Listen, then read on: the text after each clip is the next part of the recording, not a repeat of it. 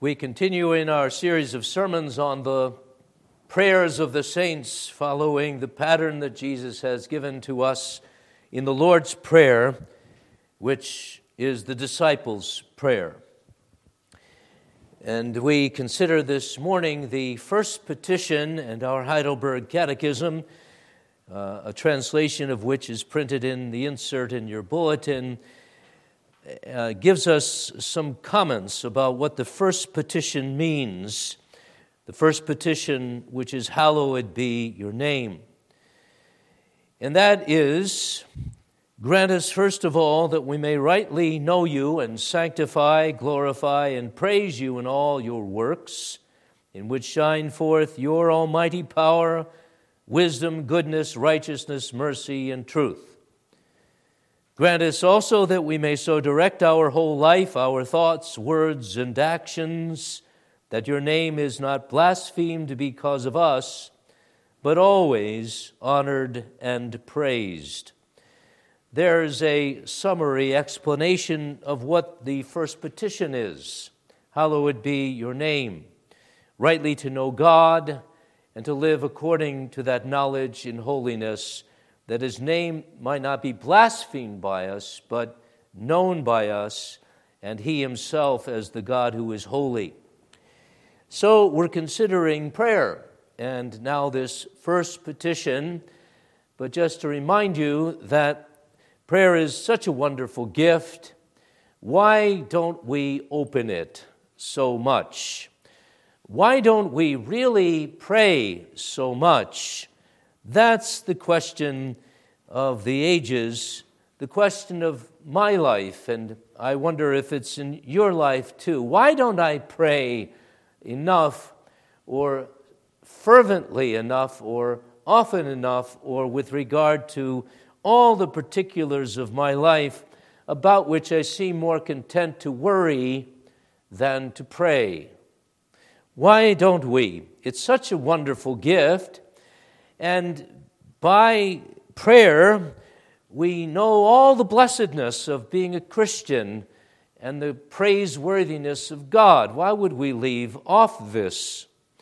Last time, and in I think a couple of sermons before, in an introductory sermon, we said, especially when we're given Jesus and to pray in his name, why wouldn't we pray? Why wouldn't we pray just as God has said and just as the apostle says and God through him without ceasing? Why not? Because in the name of Jesus, we're given to pray to God and then we, we know we can come to him. We know he's our Father in heaven. For in the name of Jesus, we come, meaning we're connected with Jesus. That's what that means. That's what this whole series of sermons is about. Connected with Jesus, we come in the name of Jesus to God. And we pray to God and we live out of our life for God. The name of Jesus is everything. As we saw last time, we draw near to God in the name of Jesus, in connection with Him, who is the fulfillment of all of the types and shadows, Hebrews tells us the prophets and priests and kings, and he's the real one. He's the real Messiah to which all of those picture officers and, and happenings and the blood of bulls and goats pointed. By Jesus, we have access to God, we draw near to Him, and this is what that first part of the prayer means. We can call God our Father in heaven and draw near to him in the name of Jesus. And now, hallowed be thy name. We're in the name of Jesus praying, and here we have right away the first petition Hallowed be your name. Jesus says, Make sure that's the first petition. Before you get to your bread that you need, and excuse me, the forgiveness you need, and certainly before the Amen, make this your first petition. Now, for this, we want to be guided into the great diversity and unity of the Scripture from the Old Testament at this time, and by reading a psalm, Psalm 135. If you can take your Bibles with me, because it's all about the name. And it's all about hallowing the name of God. Isn't that funny how the Bible speaks of one thing, really, all over the place in different ways, and in these last days, especially in that communication of Christ. But here, typified and, and embellished upon in Psalm 135, where you have a people standing in the house of God and they're hallowing the name of God, just like we are today. Let's read this Psalm 135 Praise the Lord, praise the name of the Lord.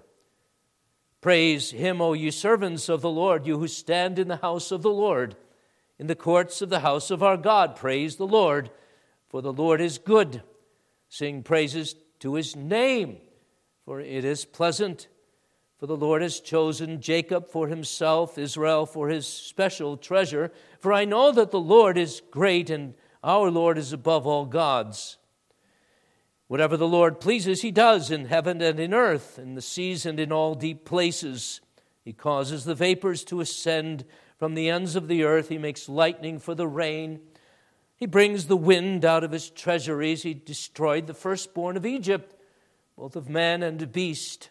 He sends signs and wonders into the midst of you, O Egypt, upon Pharaoh and all his servants.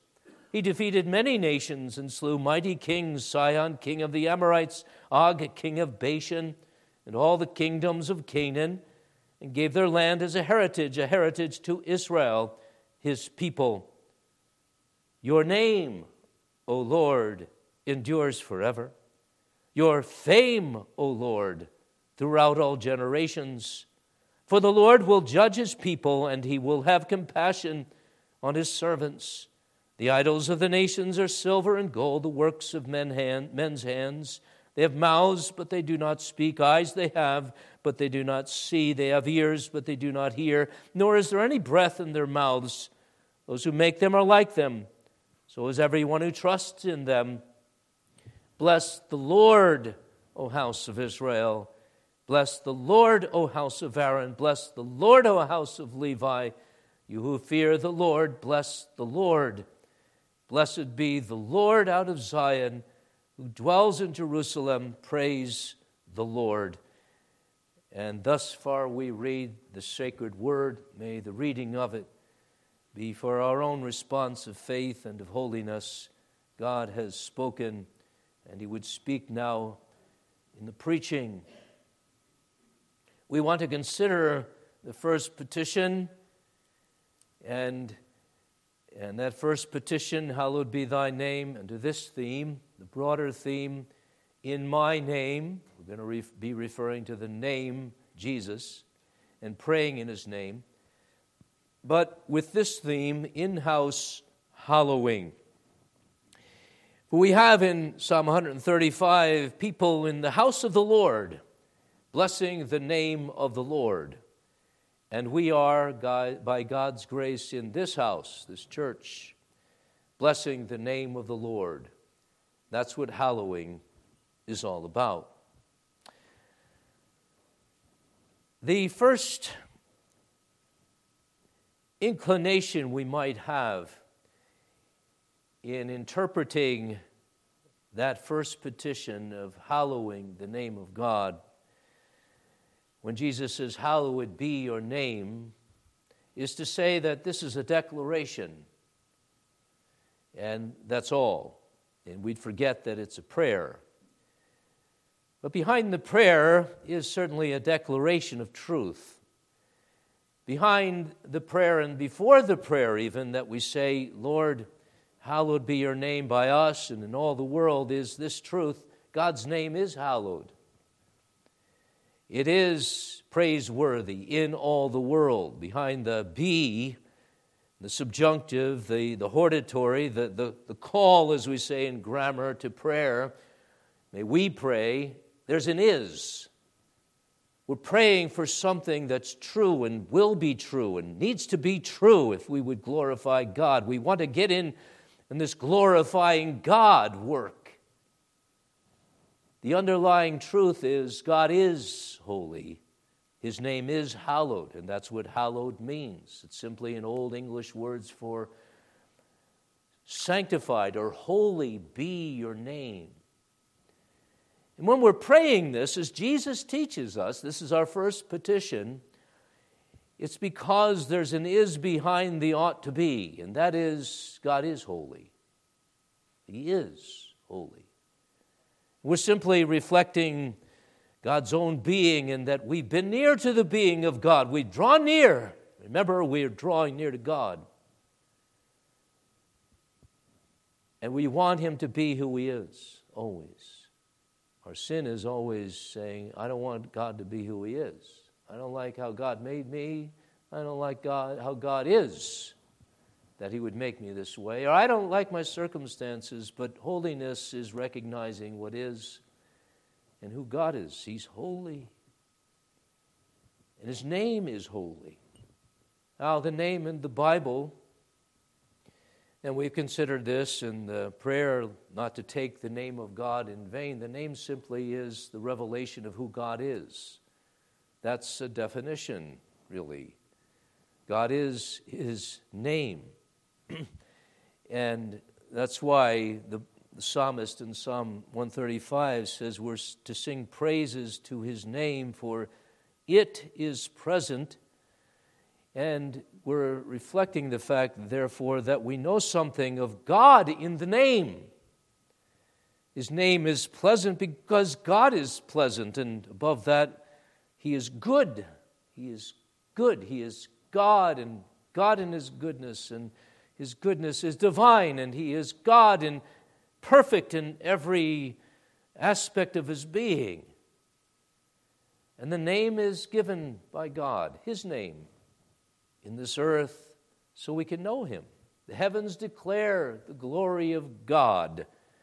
His name in all the earth is known, the psalmist says. His name, his identity, the light that it is, the glory of himself. Names are like the glorious rays of the sun shining forth from the sun.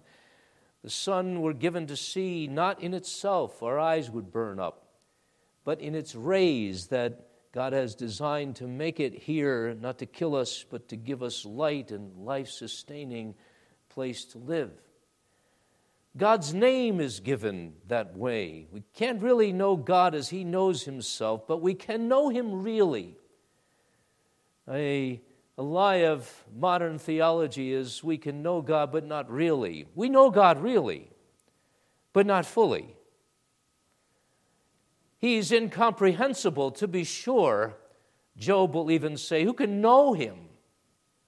And any humble man will say that.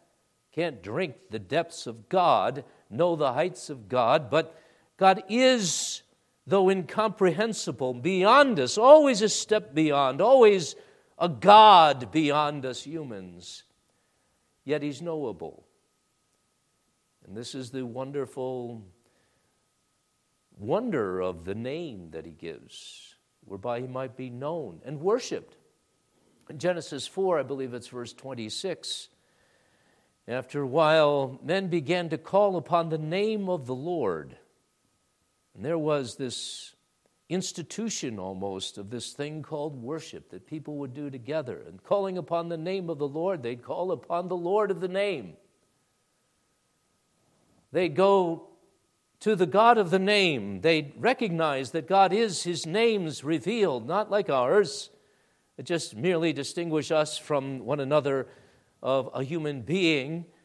But God's name reveals him to be distinguished from any other God, any other fake thing that even might go by the name of God, as the psalmist says here in Psalm 135 In the house of the Lord, we're praising the Lord and his name, Jehovah, because he alone is God, and the idols that people make and say are gods and to which they bow, they're not God.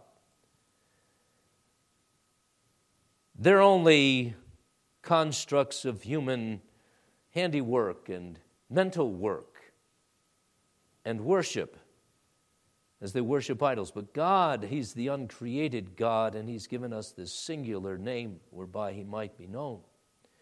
In all the earth, God's name is known so that He is known and as God and to be worshiped. Romans 1 tells us of the natural light that the heathen have so that they're without excuse. The revelation of God is clear enough so that people are judged for what they know. But now there's a special place where God has revealed himself in a special way with a special name.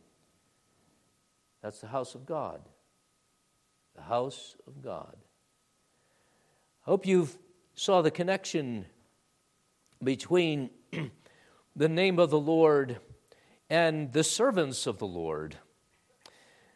The servants of the Lord, and that's Jehovah, capitals, L O R D, the name of God used, I think, 7,000 times in the Hebrew Bible. The name par excellence by which Israel knew God. That name is connected with servants who are his servants who stand in his house, the house of the Lord, and who praise him, which is to hallow him, to honor him. First thing. Well, that means, must be that the name of the Lord is known in a special way by them, or, and, or, that that name of the Lord knows them in a special way. That Lord of the name knows them in a special way. And I say in a special way because not everywhere is the house of the Lord. Psalm 135 is a psalm of Israel, a psalm of the people whom God had made to be special, to be different from all the houses of humanity which were stuck on not the name of the Lord, but the name of man. See, this petition of Jesus, which he says we are to pray, and to pray as God's people in his name, is given peculiarly to God's people who have his name on them, who are his, who are saved by him from the rest of this planet, which is lost in the worship of idols, the principle which, of which is man himself. Genesis chapter 11 speaks of that first house of man, the first society issuing forth from the sinners who still were around, and after the generations after the flood itself showed that they were dead set against God. That's the Babylonian society, the Tower of Babel. Don't have time to read that. You should look at that. The making of the Tower of Babel was made in rebellion against God. God had said, Fill the world. They said, No, we're going to stop here. It's safer here. And we're together here. And we could pull our resources together here so that the commandment of God, we're, we're not going to listen to that, and that His name might be known in all the earth. Instead, they built this place called Babel, and from which all of the Babylonian societies, literally Babylon, issuing in the great whore of the end of time, Babylon, the mother of harlots, have had their description and their goal, and that was that they were all about making a name of man. Let us make a name for ourselves here. That's what they said nuts, and worse to the name of God. Cursed be that name. How dare he reveal himself as this God who's more than our therapist? He's our Lord. How dare God do that? That's what man does, that's what sinners do, and they're doing it today. We don't want anyone to speak of a God who has claims on us. Ignored be his name, they're saying. His name is declared in all the earth, and especially though when it comes to praying in his name, silence the prayer. When it comes to preaching his name and his claims and his glory, silence the preaching. But God had and God has people who still take his name seriously, reverently, and intimately. Because that name is Jesus. God has revealed his name to us, and his name above every name is Jesus, the saving name of God. And he's made people, he's called an Abraham, that's the end of Genesis 11, out of the Babylonian society, out of the Babel, out of the confusion of men to be his child, and then Abraham's seed to be Israel, and we all by faith to be Abraham's seed in the New Testament. Galatians so we can be all about this, standing in the house of the Lord, praising His name, praying at the death of a loved one or at the sick bed of a loved one in the name of God, knowing the name Jesus, knowing that God has sent not merely signs and wonders to deliver from Egypt and slain a Passover lamb so that the firstborn of Egypt uh, would be destroyed, but not the people of God. God has sent Jesus, pictured in those signs and wonders and in that Passover lamb, and his deliverance from sin, pictured only in the deliverance from Babylon and from Egypt and from the Canaanites. We know Jesus, God's word name spoken in these latter days as the most precious name of God. The great revelation of the glory of God. Don't you know?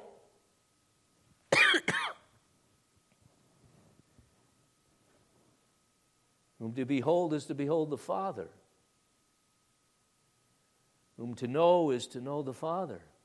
Whom to come to is to come to God.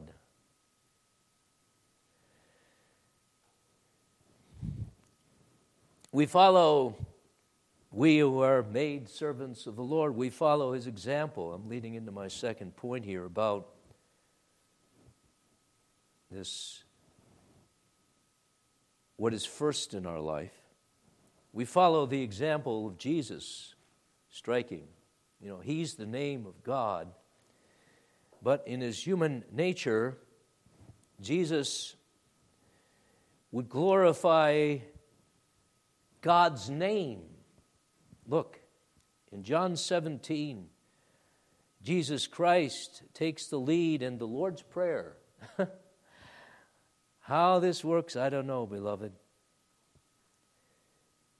Just before he goes to the cross, he's not concerned about being relieved of that mission, concerned about the pain.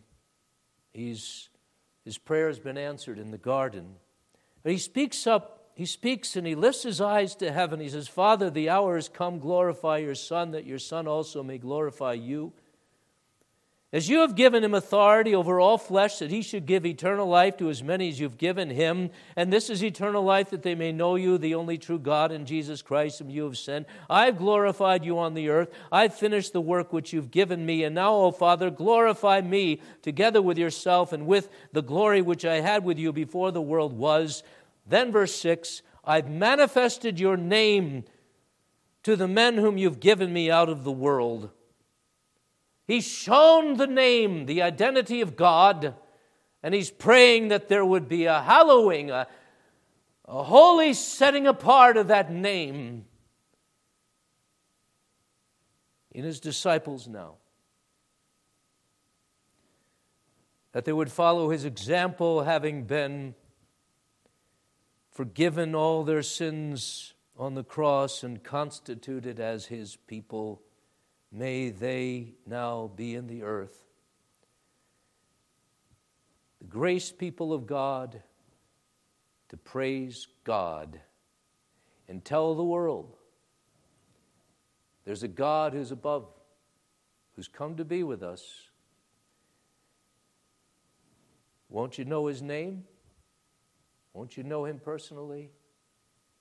And then bow before him with us in the name of Jesus?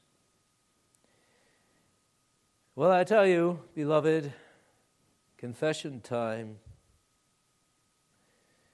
I'm not so good at that.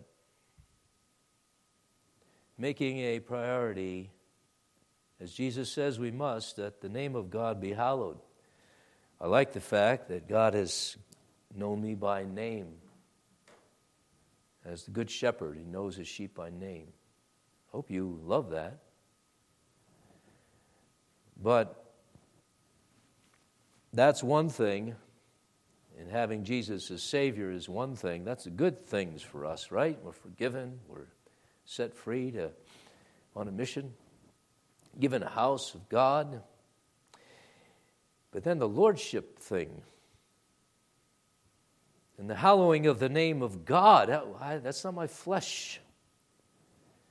And go back to Babel, the society of men that was spawned there, though they be all set in confusion under the judgment of God, yet they're all really united, you know, and that's what's scary about this world in which we live. It's progressing in sin subtly. There's all these people different from one another and fighting and bickering, but you can just see Oh, how Antichrist is rearing his ugly head and laying down his roots in, in the, the politics and the governments of the world, not only, but also in the church, which is deceived and being deceived. So there's this great power of sword, government, and religion from the church that this Antichrist is, is going to take to himself. And unite, therefore, all that men hold dearly false religion, a little bit of religion, and great power to get us fed and to deliver us from poverty and wars. There's another name, you know, going around. Not Christ, but Antichrist.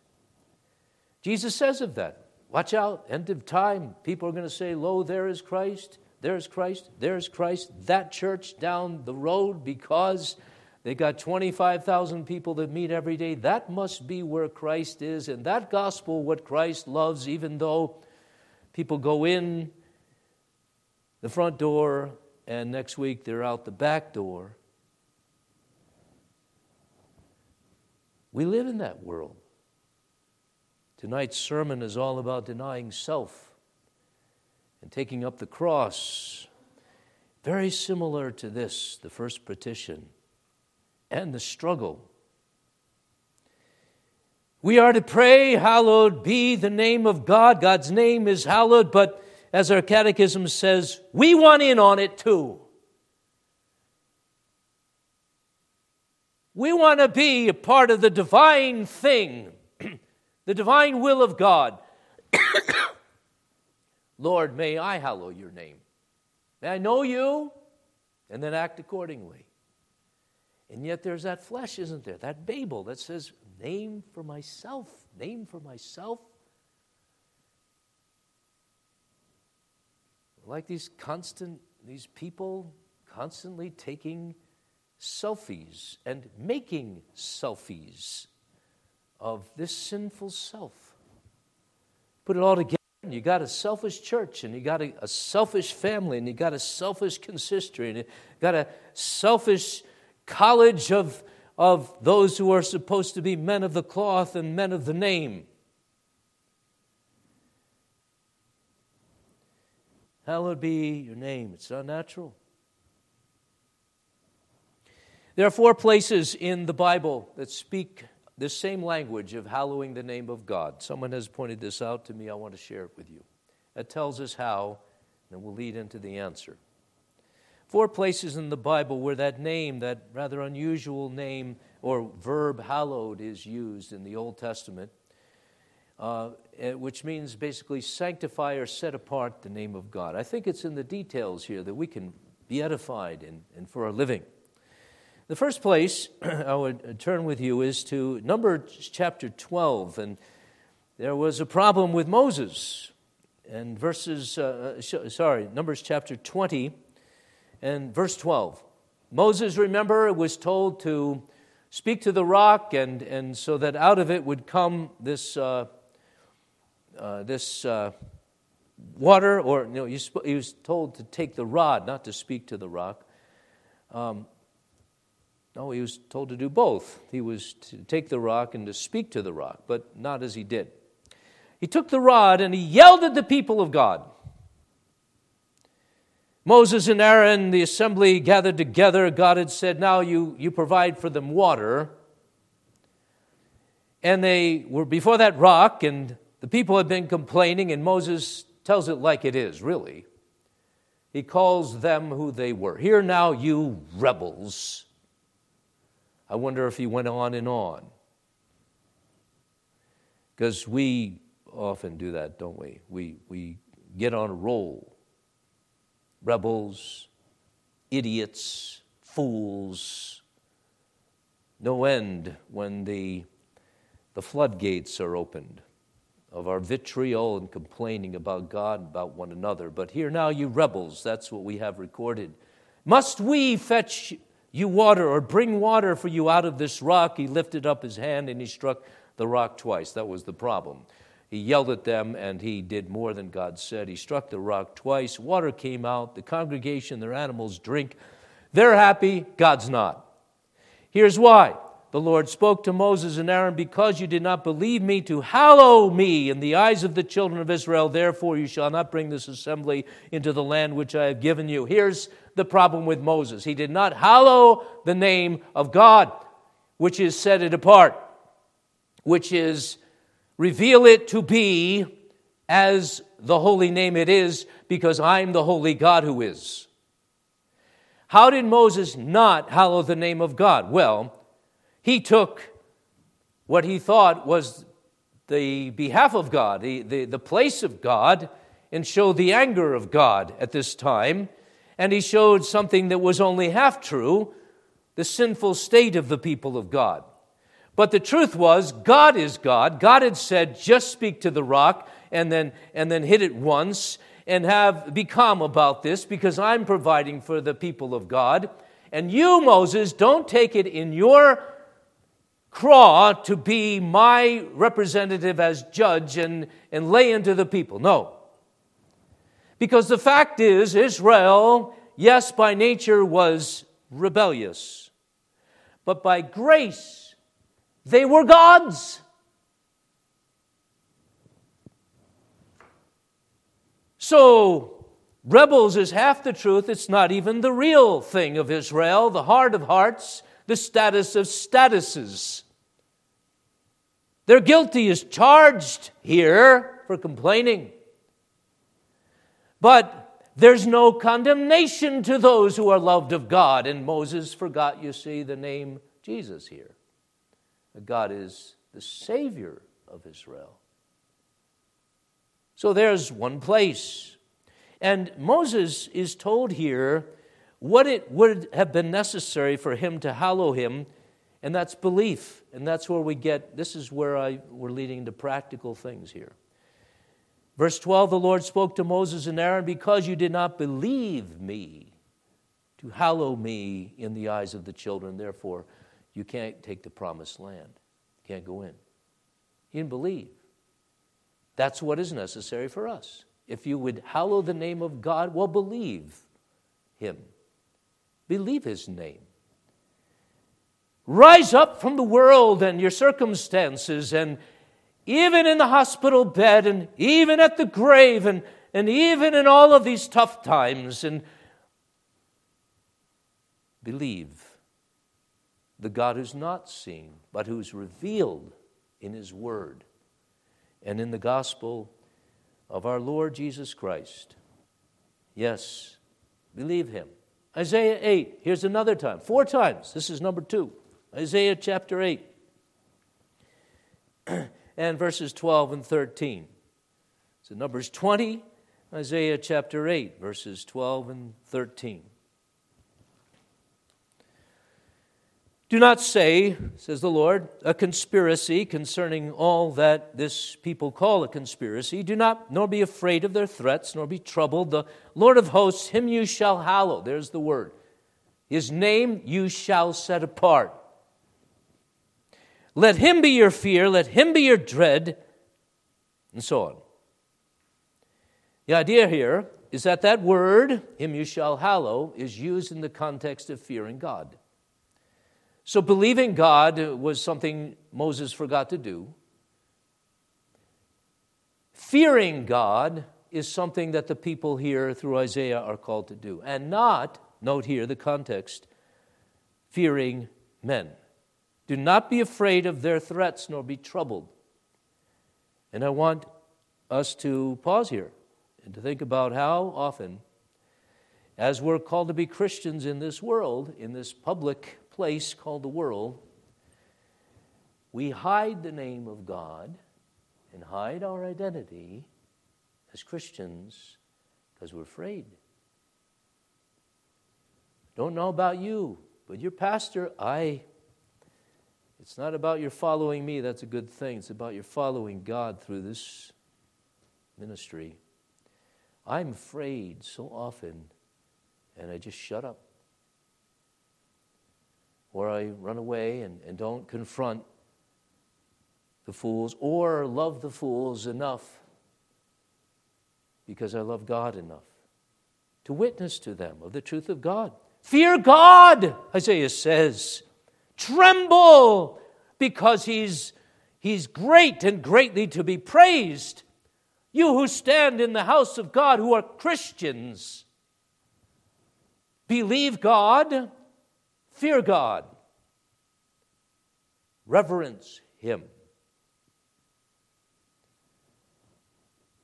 Our Father who art in heaven, hallowed be your name. Third, Leviticus 22. Leviticus, two places in Leviticus here. Leviticus 22, verses 31 and 32. Israel is called here to be holy.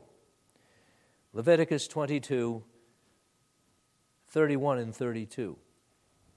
Therefore, you shall keep my commandments and perform them. I am the Lord. You shall not profane my holy name, you shall hallow it.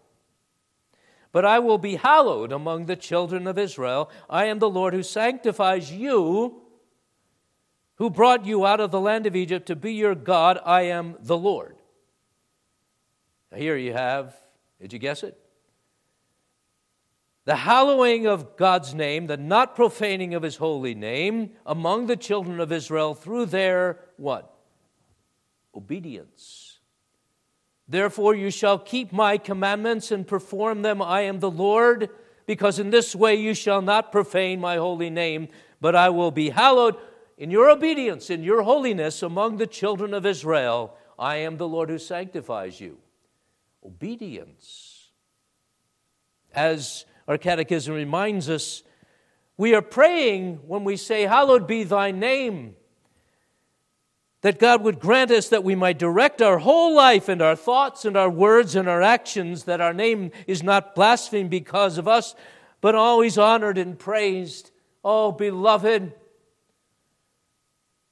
being believers, being God-fearers, is being doers of the word being reformed who know its salvation is of the Lord and of, of grace alone doesn't mean there's nothing to do in response to God's grace. There's many things to do, holy things to do, because of the holy name of God in Jesus revealed. One more passage, Leviticus 10 and verse 3. And Moses said to Aaron, This is what the Lord spoke saying, By those who come near me, I must be regarded as holy, and before all the people, I must be glorified. And the connection here between God being regarded as holy, his name being hallowed, and the glorification of God is, is very clear. So that's the fourth thing the glorification of God which means the glorification not of men, nor of you, nor of our church, nor of your home, nor of your wealth, your popularity. So, faith in God, the fear of God, the obedience to His commandments, and the glorification of God. Four places that the hallowing of the name of God is brought out in the Old Testament. the setting apart of our God. Somehow, especially in the house of God, that comes together is brought together by the name Jesus, that praise, hallowed be God's name, in the name of Jesus. Special things happen here. But then, beloved, more than that, and this is the final thought here, is prayer affects all of our life. Affects all of our life, and, and that's the way it should be. Jesus is praying here, or leading us to pray the first petition. And really, beloved, it's to, it's to guide the rest of the petitions. Thy kingdom come, thy will be done on earth as it is in heaven. Give us this day our daily bread. Forgive us our debts as we forgive our debtors, and the declarations at the end and the amen. It all comes from the first one. It's to sanctify is the first petition. Hallowed be your name, all the prayers in all of your life, because it's the principal thing. We're here to glorify God in believing Him, fearing Him, obeying Him, glorifying Him. And that means don't forgive me, Lord, except you glorify your name. Ever pray that? In forgiving me, glorify your name. That's, that's how you pray. In giving me bread, give me just enough and just the right time, and not too much and not too little, that your name be hallowed. See, it regulates everything in how we look at people and how we look at ourselves and look at our circumstances. Glorify the name of God. You can do that, beloved? Then it's not just going to be about you and me and even this house. The in house prayer and service of God and glorification of, of God is to fill all the earth. God's people from every nation, tribe, and tongue. That's how this results. This prayer, hallowed be the name of God, is, is missional. It reminds us that it's not just about us and our little house and we get to glorify God. No, God has people all over the place who aren't yet in the house. He's chosen them, though, And Jesus died for them. Now, hallowed be thy name is this desire that God be magnified in every place, in all the dark places, so that every one of God's people is brought into the house, the true church of Christ in all the world, to join with us for the magnification of the name of God, so that as the waters cover the sea, the knowledge of God covers the earth, and the hallowing goes on. May it be so. Hallowed be Jehovah's name. Amen. We pray, Father, you would bless us, and hallowed be your name. Through the result of sermons, through the result of hearing, in the power of the Word of God. Keep us, Lord, from evil. All evil we hate. We pray, Father, sanctify us to give honor to you in that precious name, Jesus. Hear our prayers. We may go forth into all the world as we go forth into our little world. And as you send forth your men, to be preachers of the Word of God and to gather the flock for which Jesus laid down his life. Amen.